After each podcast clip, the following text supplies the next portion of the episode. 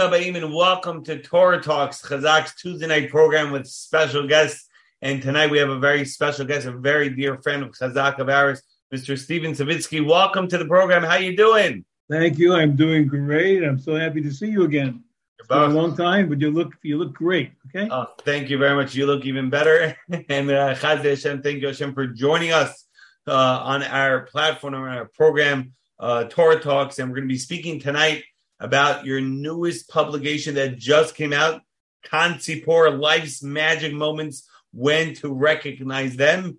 And uh, really looking forward to this topic. But before we get to tonight's topic, if you can let our audience, our broad audience, know a little bit more about yourself, a little bit of background and the great work you're involved with and have been involved with.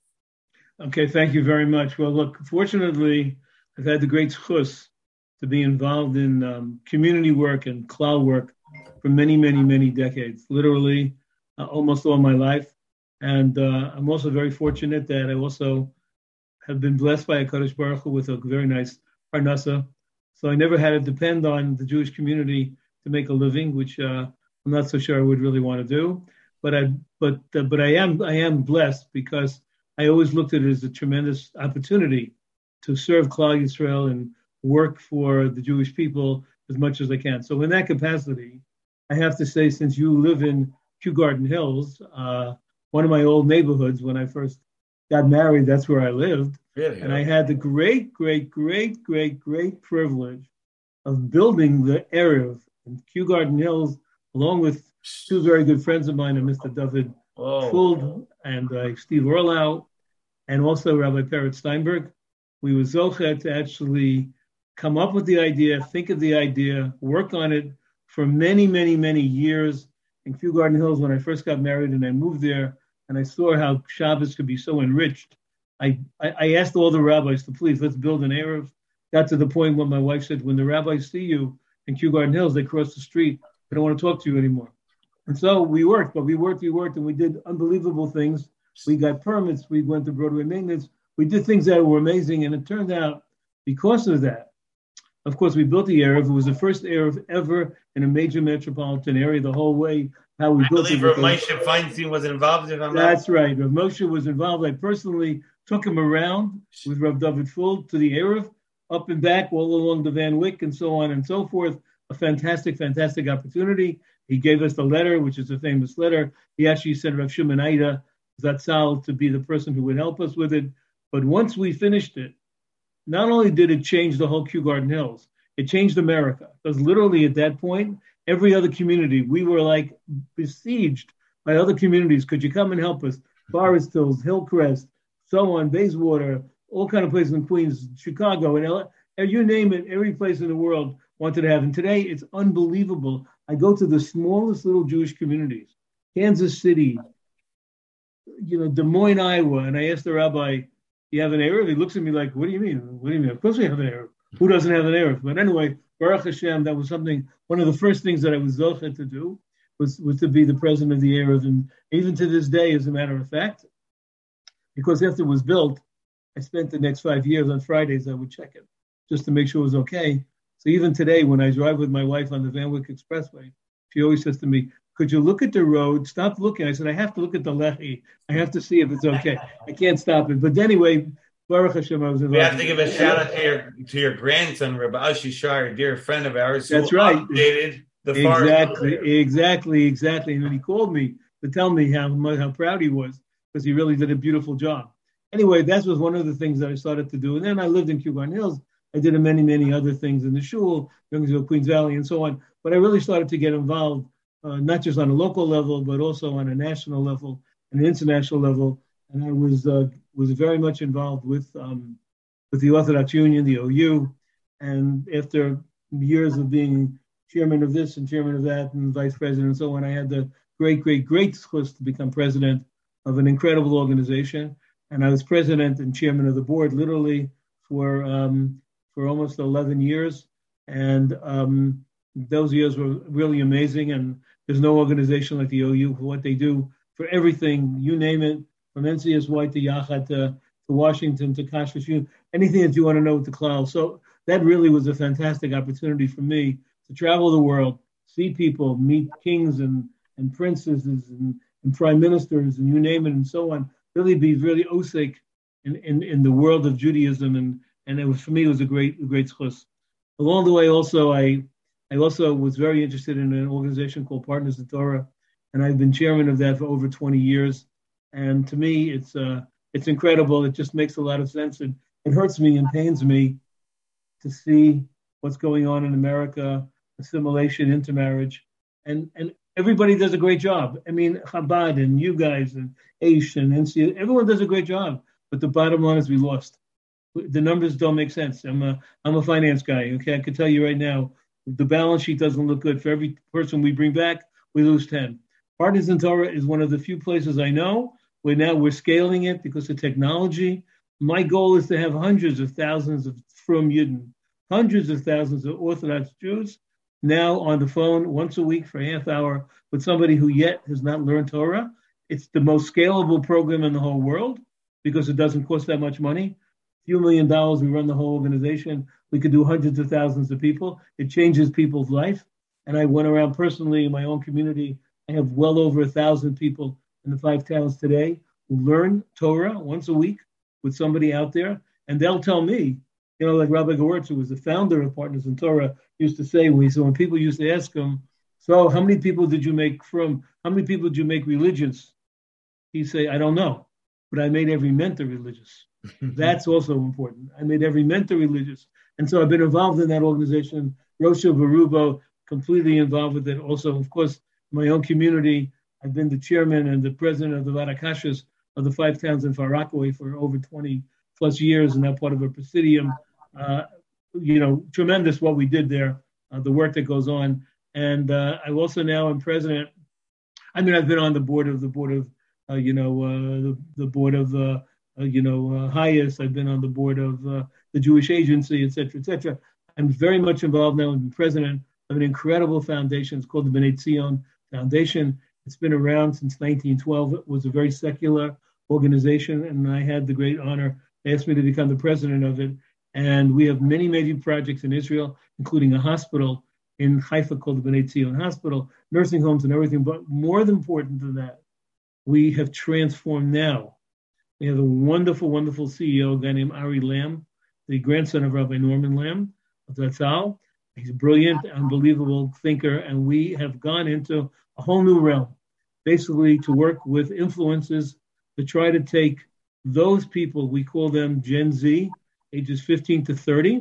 And how do we get them to understand that Judaism is not just an ancient book, but it's something living? And also, Israel is important and that we have a right to the land of Israel. Just this past week, I know I'm talking a lot, but I got to tell you about something. Just, so just this past week, we did something with a woman you never heard of. Her name is Montana Tucker. You could look her up. She's a TikTok star. She's a dancer and she's a singer. Happens to be Jewish. You wouldn't know. Her great grandparents were killed in the Holocaust. We brought her to Auschwitz wow. to do a TikTok program. It's 10 three minute segments, basically about her rediscovering, she went with her mother, rediscovering what happened to her grandparents, wow. her great grandparents.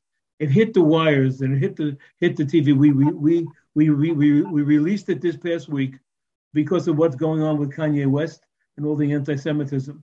Good Morning America picked it up and she was on Good Morning America. She she has only nine million influencers that listen to her. Okay, and she said in Good Morning America, she said of all the things we've ever done, this is the most important. So we're we're and I tell you, the audience that we're reaching, half of them don't even know what the Holocaust is. Wow. So they, we we, we have we have a, a, division of our company in B'nai Zion called Soul Shop, S O U L Shop, and we are producing all kind of TikTok, Instagrams, movies you name it, for that population. And it's exciting as anything. And we're going this next week, God willing, the reason I'm going to Israel because we, in our hospital in Haifa, the B'nai Zion Hospital, really literally on the firing lines of Hezbollah and Lebanon. So because of that, we had to build an underground hospital. Wow. An underground hospital to protect the people who are there. And also, God forbid, if there's any nuclear attack. We've been build, we've been working on it for five or six years building it, raising the money, and finally, God willing, it's going to it's open, wow.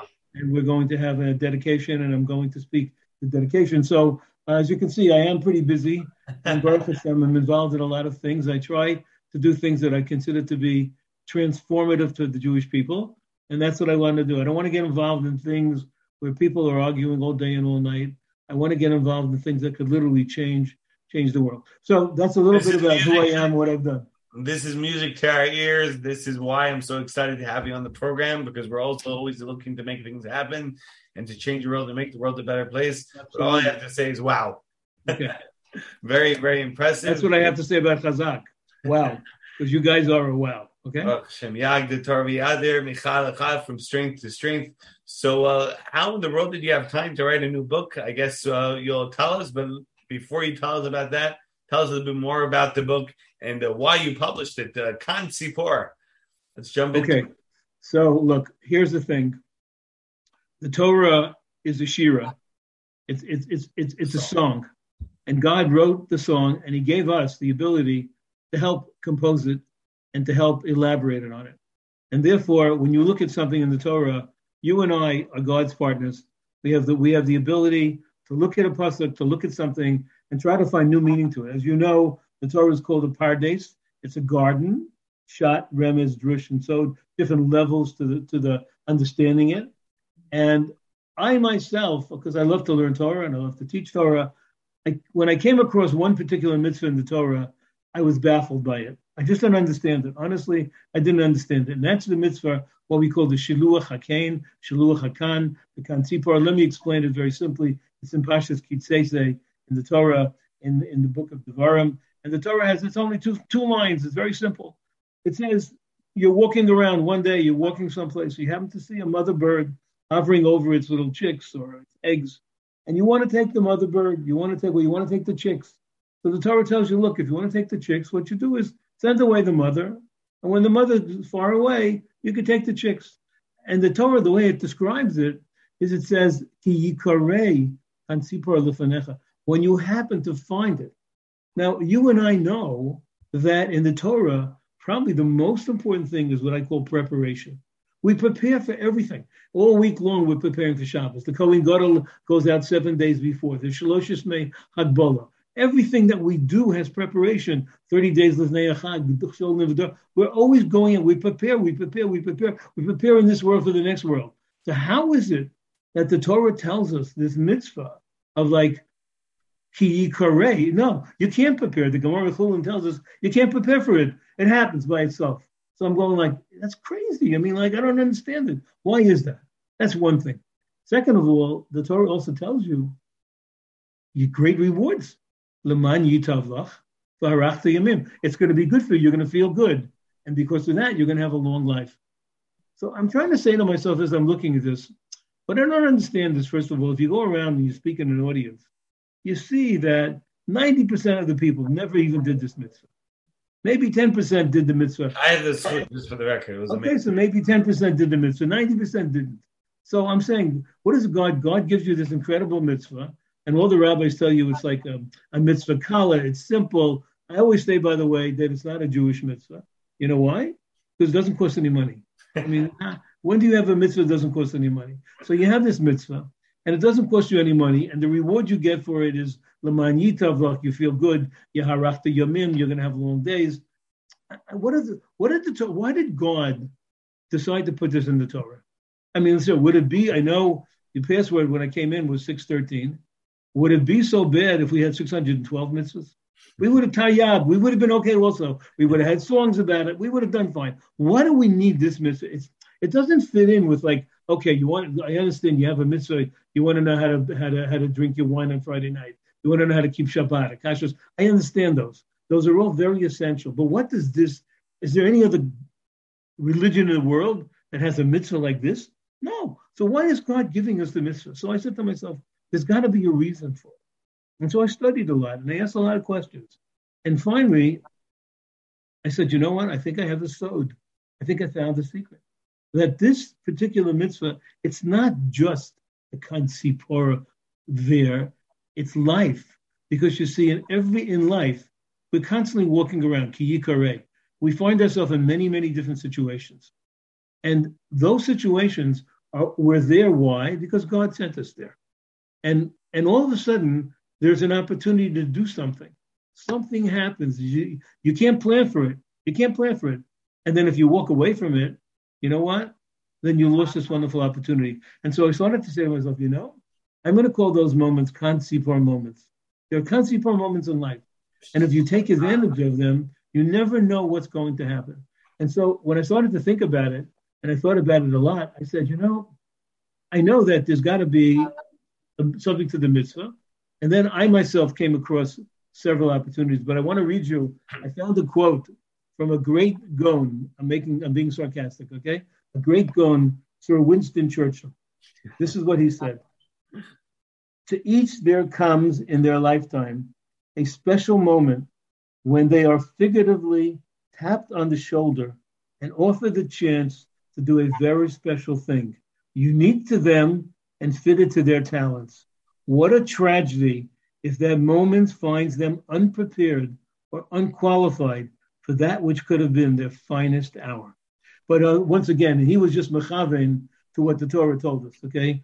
The fact of the matter is, this is what the Torah, and this is what I think the mitzvah is all about. And so once I understood this, and once I understood that there were certain criteria, it wasn't just like if you know, in order to have, this is not like okay, this is a hashgacha pratis and you feel good and whatever it is.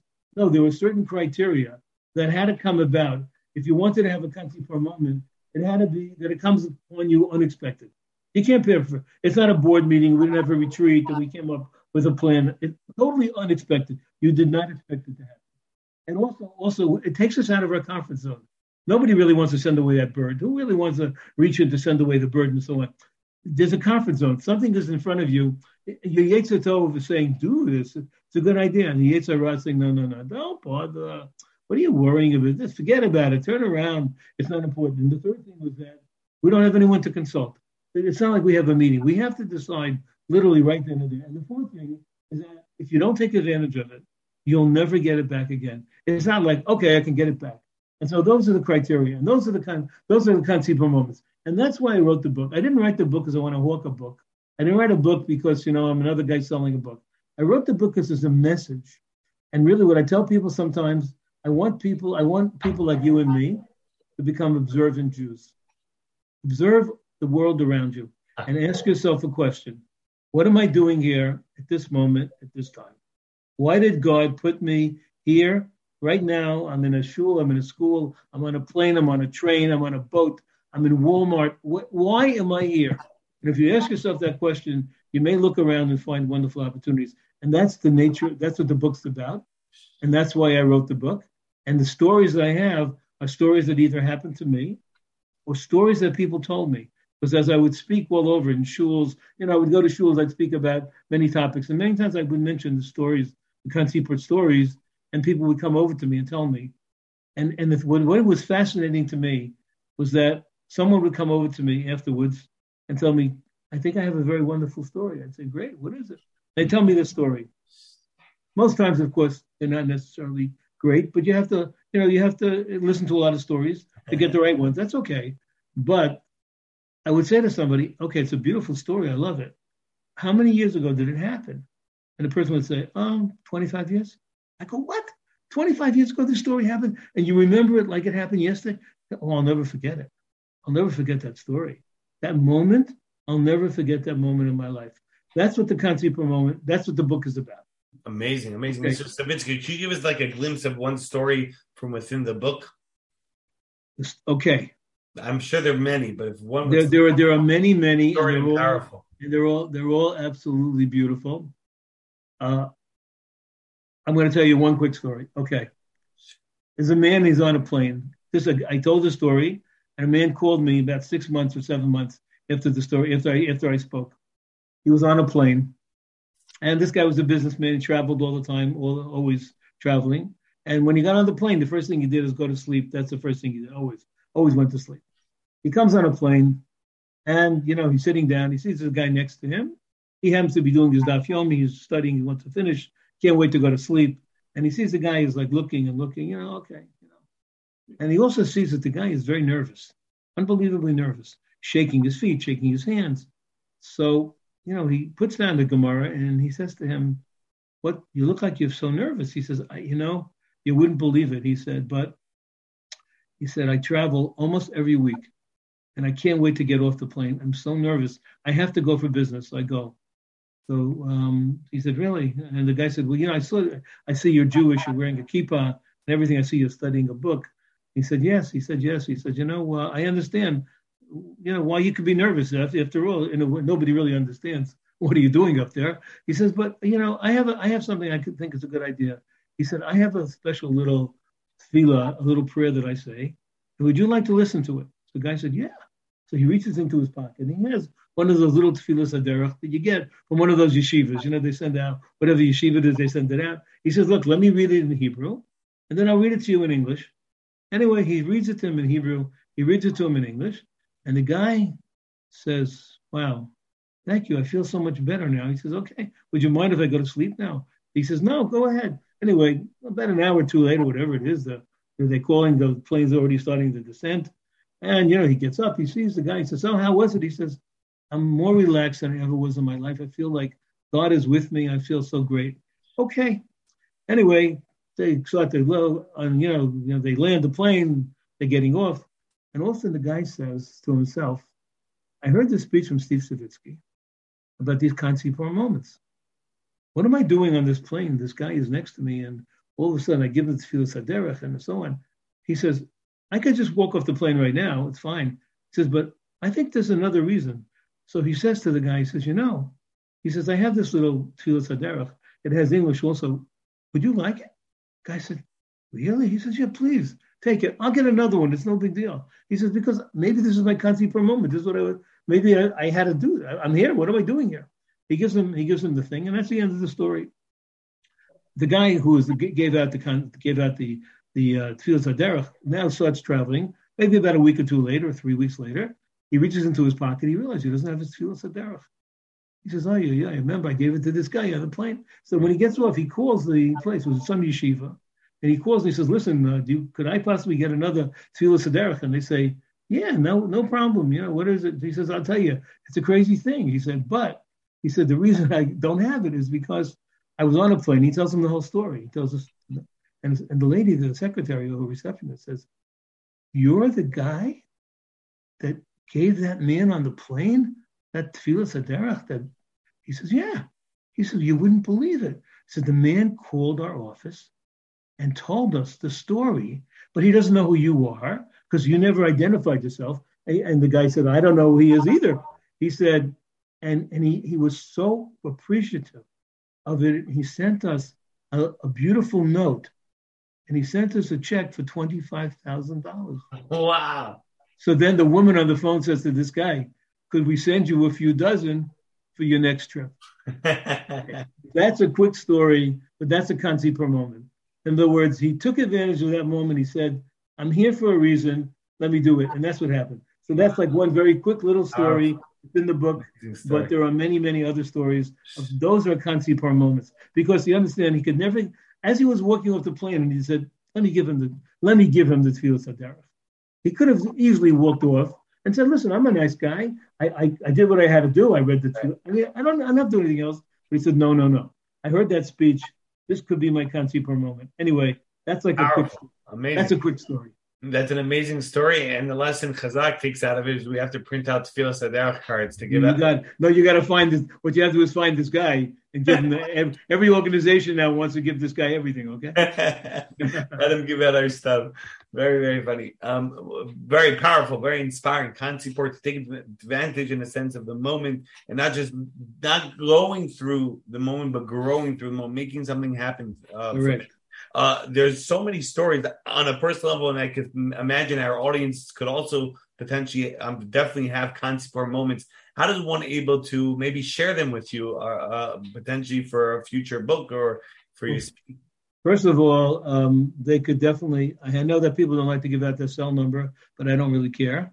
So I'll give you my cell number. No way. If they want, I don't listen. Whatever it is, I'll give you my cell number. You could send me a text just call me if you have a story, 516 835 6736, 516 835 6736. Just call me or text me, and I'll be happy to get back to you and talk to you because so many beautiful stories have come out of it from people that I've that I've met along the way, and they never ever forget. You know, it's funny because I actually spoke uh, over Pesach. I was in one of the Pesach programs. I gave a people speech, and people came over to me in the afternoon and said to me, we almost had a conceit for a moment. I said, wow, what happened? So we were walking on the boardwalk. We were down in, uh, in Long Beach. We were walking on the boardwalk. There was a little kid that fell. My husband and I, this woman says, my husband and I ran right over, go, this could be a conceit for a moment for us. And then the kid goes, I'm okay, leave me alone.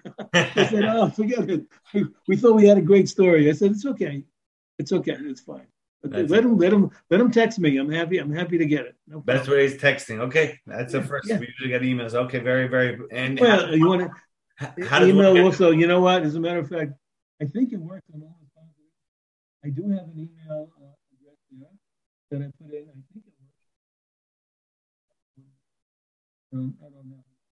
All right, okay. Let them, let them text me, and let it, that's that's good enough right now. That's fine. And uh, the the books are available in, in Jewish bookstores. Books are available now. It just came out literally a week ago, and they're in all the bookstores. It was published by Feldheim Press, beautiful, wonderful company and I'm very excited to be part of their their team. And uh, yeah, it's all over now and in all the places available on their website, available on Amazon. Uh, yeah, and as I said, I, I just think the so far the feedback I'm getting is unbelievable from people who are like, they look, they love the stories, but I want them to do more than that. I want them to take a life lesson from the stories. Amazing. It's not just about the story; it's about a lesson. Hundred percent. Taking exactly right. Uh, Mr. Steven Savitsky, I got to tell you on a personal level, I enjoy so much the shiurim that you've given to Chazak in the past. This Torah talk in specific is really amazing, very inspiring. We have a minute, we have a custom of one final message for our broader audience. We have received so many gems, and we're so impressed at all the accomplishments you have done and continue doing for Klal Israel. But there's one final message you can leave us with. Okay, look, I think there are two messages. One, sure. when you study Torah, understand that you're God's partner and you, just like I discovered this secret, there are more secrets to be had. It's, it's limitless. The amount that Torah is a Mayim, it just keeps going and going. So study it and look at it really deeply and ask yourself a question why is this and why is that? Maybe I can come up with some idea. And maybe you too could be Mechadish. You could come up with a new un- understanding that nobody else ever saw before, and you could try to change the world. Second, as far as the Kansipor goes, I really think, as I said, if you become an observant Jew and you look around and you ask yourself literally every moment of every day, why is God putting me here? Like I said, the stories, some of them, one of them happened to a man who was sitting Shiva for his father. One of them happened at a wedding. One happened in the White House in the Oval Office. Don't look around and say, oh, it can't be here, it can't be there. No, it could be anywhere. God, whatever God wants it to be, take a look around and maybe those moments will turn out to be the most wonderful magic moments of your life. Amazing. I love the play on words, being an observant Jew. Very, very cute, very, very nice, and very, very powerful. Mr. Steven Savitsky, we really appreciate your time. We appreciate all that you've done and do. Great, and continue, continue great work. You guys are amazing. Okay. Okay. We really appreciate it. We want to thank our uh, partners and everyone uh, watching every single Tuesday night, 8.30 p.m. Eastern Standard Time. Chazak Torah Talks with special guests. Uh, we had an amazing Torah talk with Mr. Steven Savitsky. Uh, send us uh, your feedback. Uh, let us know about future guest uh, speakers and rabbis. Uh, we usually have rabbis. We have a few exceptions, like Mr. Steven Savitsky, Charlie Harary, Harry Rothenberg, special Jews, amazing things that they accomplish and continue doing. shout out to Torah Time for hosting and broadcasting this platform along podcast along with many other platforms. At dailygiving.org, a dollar a day goes very, very far away. Uh, Yomi, uh, Robbie, and the entire Chazak team and staff for all that they do on a daily basis. And uh, we want to thank everyone once again. We should see the Geulah the complete redemption. It should come by Rabbi Aminu stealing our days. I mean, I mean.